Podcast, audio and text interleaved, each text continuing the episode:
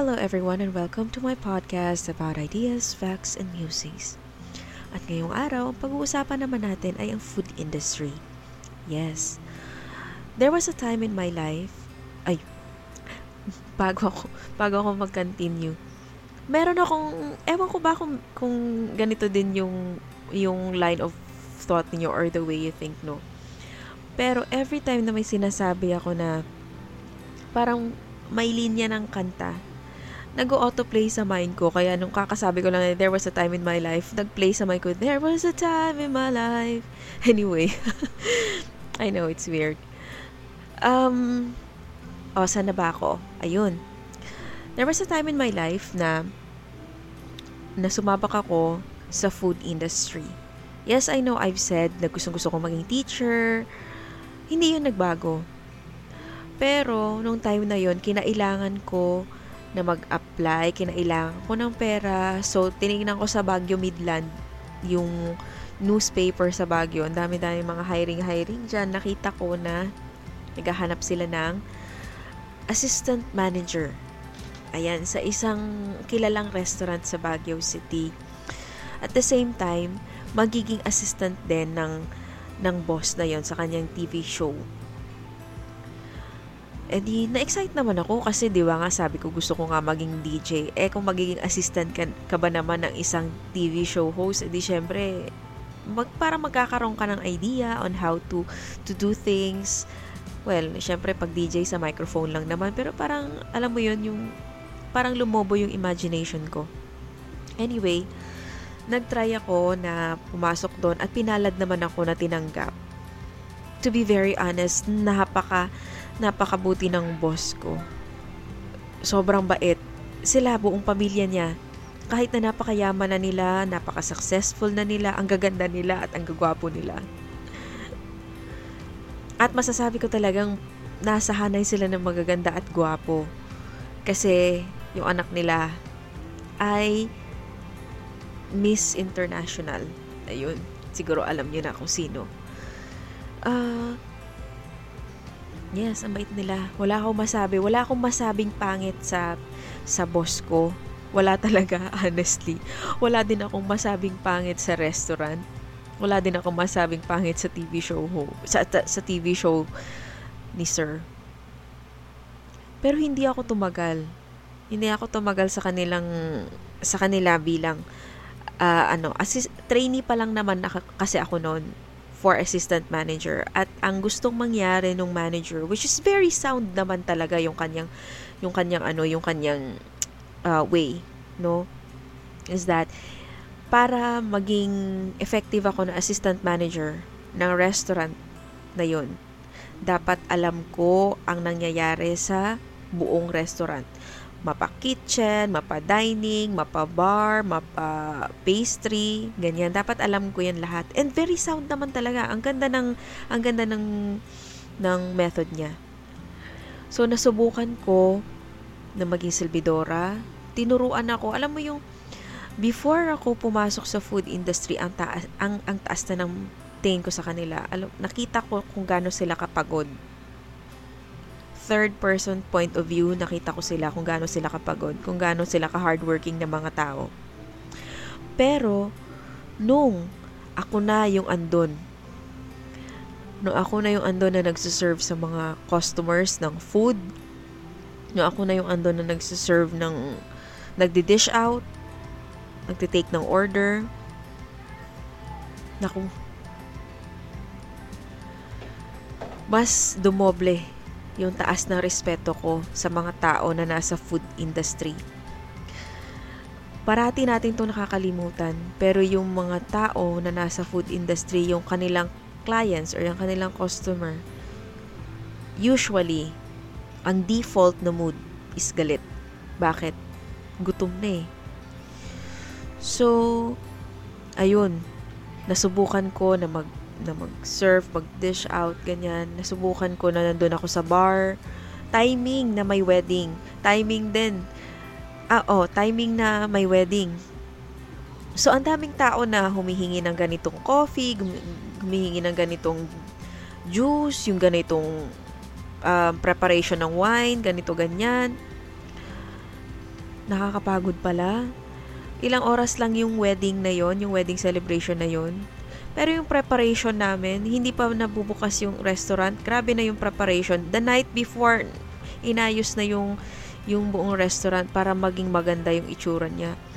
And also, bilib na bilib ako sa kay Sir Sir Kim. Sobrang, sobrang talented. Grabe, napaka-creative. Ang, bigyan mo lang siya ng any material dyan, he will make that very beautiful. Alam mo, ang taba ng utak niya when it comes to design. So, wala akong masabi. Ayun na nga si Sir. Um, pinrepair, ganyan. Tapos maaga pa kaming pumasok. Late na kaming umuwi the night before. Maaga pa kaming pumasok.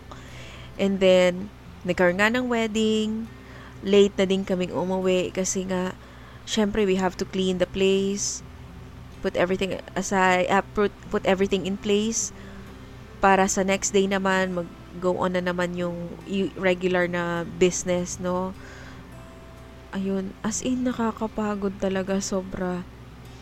And you also have to put on uh, yung, yung magandang aura sa mga clients mo, sa mga customers mo kahit pagod ka na. Kasi, yun ang dapat eh. Kasi pag, pag for example, kung titingnan mo the other way around, if you are the customer, tapos sasalubungin ka ng, ng muka na hin, hindi naman nag enjoy hindi naman masaya, parang hindi ka gaganahan na kumain, parang hindi ka gaganahan na umorder, tama. So, ayun. Another is, timing din. Valentine's Day. Nasign ako sa may pastry. Eh, majority ng mga tao gusto ng cake So, ayun, todo kayo. Plating, ganyan-ganyan. Serve, ganito, ganyan. Nakakapagod, sobra. Ah. Pero alam mo yung nag-quit ako after hindi nga ako umabot ng isang buwan. Nag-quit ako hindi dahil sa may ayaw ako doon. Hindi. Nag-quit ako kasi nakita ko yung passion ng mga kasama ko doon. Na parang sabi ko, alam mo yung kahit pagod na pagod sila, tawanan pa rin sila ng tawanan, happy-happy sila na nagsiserve sa mga customers, ganyan. Sabi ko, na-miss ko yung ganyan, na-miss ko yung ganyang passion. Gusto kong hanapin ko din yan.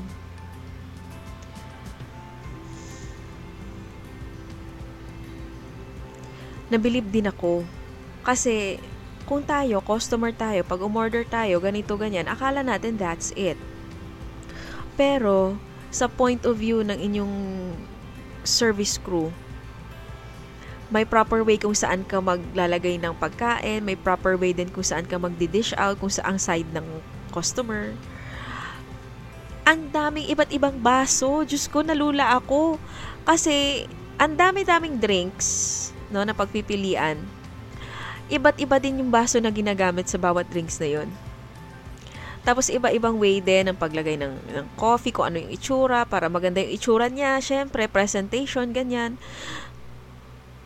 Kaya sabi ko, ay, ang ang nasa food industry, hindi lang siya basta yung nakikita ng iba na mm, mag magse-serve ka lang ganito ganyan, luluto. Hindi ang dami kang matututunan sa kanila at nabilib ako. And if ever siguro na very passionate ako sa ganong field, Diyos ko. Ay! Anyway, na-experience ko din yung tinatawag na pagpag. Wala, in, salat ako sa pera nun eh. At the same time, sayang na sayang ako sa natatapon na pagkain. Yung alam mo yung parang hindi, ginal, hindi man lang ginalaw. Masarap yung mga pagkain sa restaurant na yun ah. Pero siguro busog yung nag-order or siguro konti lang talaga siya kumain, nagda-diet. Ang dami pang tira. Nasubukan ko yung tinatawag na pagpag. Ipapagpag mo lang yung pagkain tas ikaw na lang uubos. Nasubukan ko yun. Kasi in my mind, para pag uwi ko, hindi na ako bibili ng pagkain, busog na ako. Hindi yun allowed doon. Hindi talaga yun allowed. Health-wise, hindi din siya maganda kasi kung ano yung sakit ng taong yun, ma pwede mo ding makuha if ang mode of transmission ng sakit na yun is through saliva. Pero kalaban ko nun gutom eh. Gagawin mong lahat para mabuhay ka. Kaya patago, patago na pumapagpag. Pero pumapagpag ka, steak naman. O, oh, di ba? well, uh, hindi ko sinasabing maganda na i-emulate nyo yan. Hindi ko sinasabing gawin nyo din yan. But what I'm trying to say is that first, ang food industry is not a joke napakahirap ng buhay pag nasa ganyan ka na industry. Kasi, again, yung kaharap mo, palaging galit kasi gutom. Bihira ka lang makakita ng yung default na mode is okay.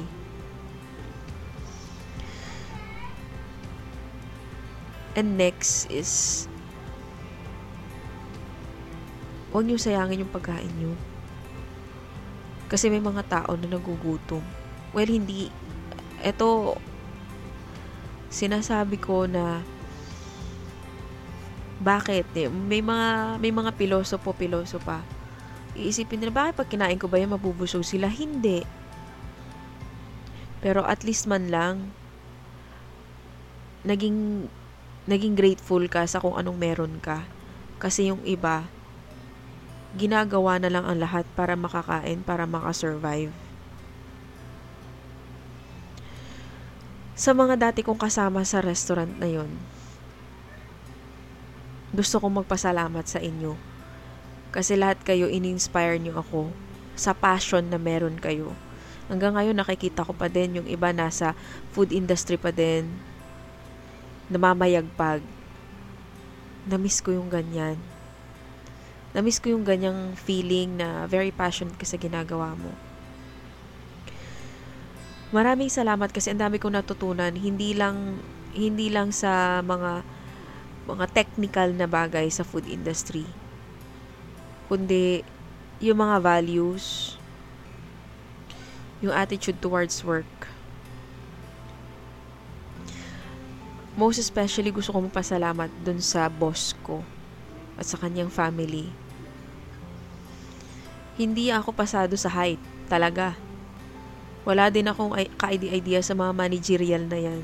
But they gave me a chance to be part of that restaurant, of that prestigious restaurant. They have been very patient with me as I learned everything, as I tried to learn everything in that restaurant. And, well, nakakalungkot lang kasi tinalikuran ko lang yun ng basta-basta kasi nahiya ako eh. Nahiya ako noong time na yun, tapos ang bata-bata ko pa. Parang hindi ko alam kung paano mag-goodbye. Thank you, thank you so much, sir, for for being patient with me. And I'm sorry if I let you down. And, and, and, and I really apologize because hindi ako tumagal, nag-quit ako agad. Pero hanggang ngayon, daladala ko pa din yung pagmamahal ko at respeto sa food industry dahil napabilang ako sa restaurant ninyo. Masaya ako na, nag, na minsan sa buhay ko naging part ako ng restaurant ninyo. So sa mga listeners natin dyan, please do thank your service crews, yung mga tao na nasa food industry. As much as possible, let us not, you know, wag nating awayin yung mga yon. Kasi alam kong yes, nagugutom tayo. Pero tatandaan nyo din na habang sila nag, nagsiserve ng pagkain ninyo, yung iba sa kanila gutom din, yung iba sila sa kanila pagod na, yung iba sa kanila nauuhaw na hindi pa nakakaupo. So just just be kind. Kasi if we turn tables, I'm sure kukunti lang sa atin ang kayang-kaya ang demand ng nasa food industry. Mahalin natin yung mga service crew service crew workers natin. Mahalin natin yung mga nagtatrabaho sa mga fast food chains. Mahalin natin yung mga nagtatrabaho sa restaurant. Bigyan natin ng respeto kahit yung mga janitor, yung mga nag nagdi-dish out. Importante yun. Try natin.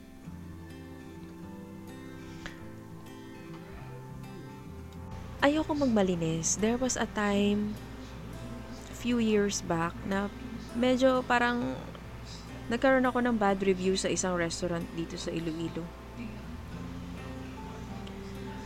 Well, yun naman kasi is iisa lang siya na nandoon sa restaurant na yun. Tapos, kami lang yung katangi-tangi na customer. Tatlo lang kami, kami magkakaibigan.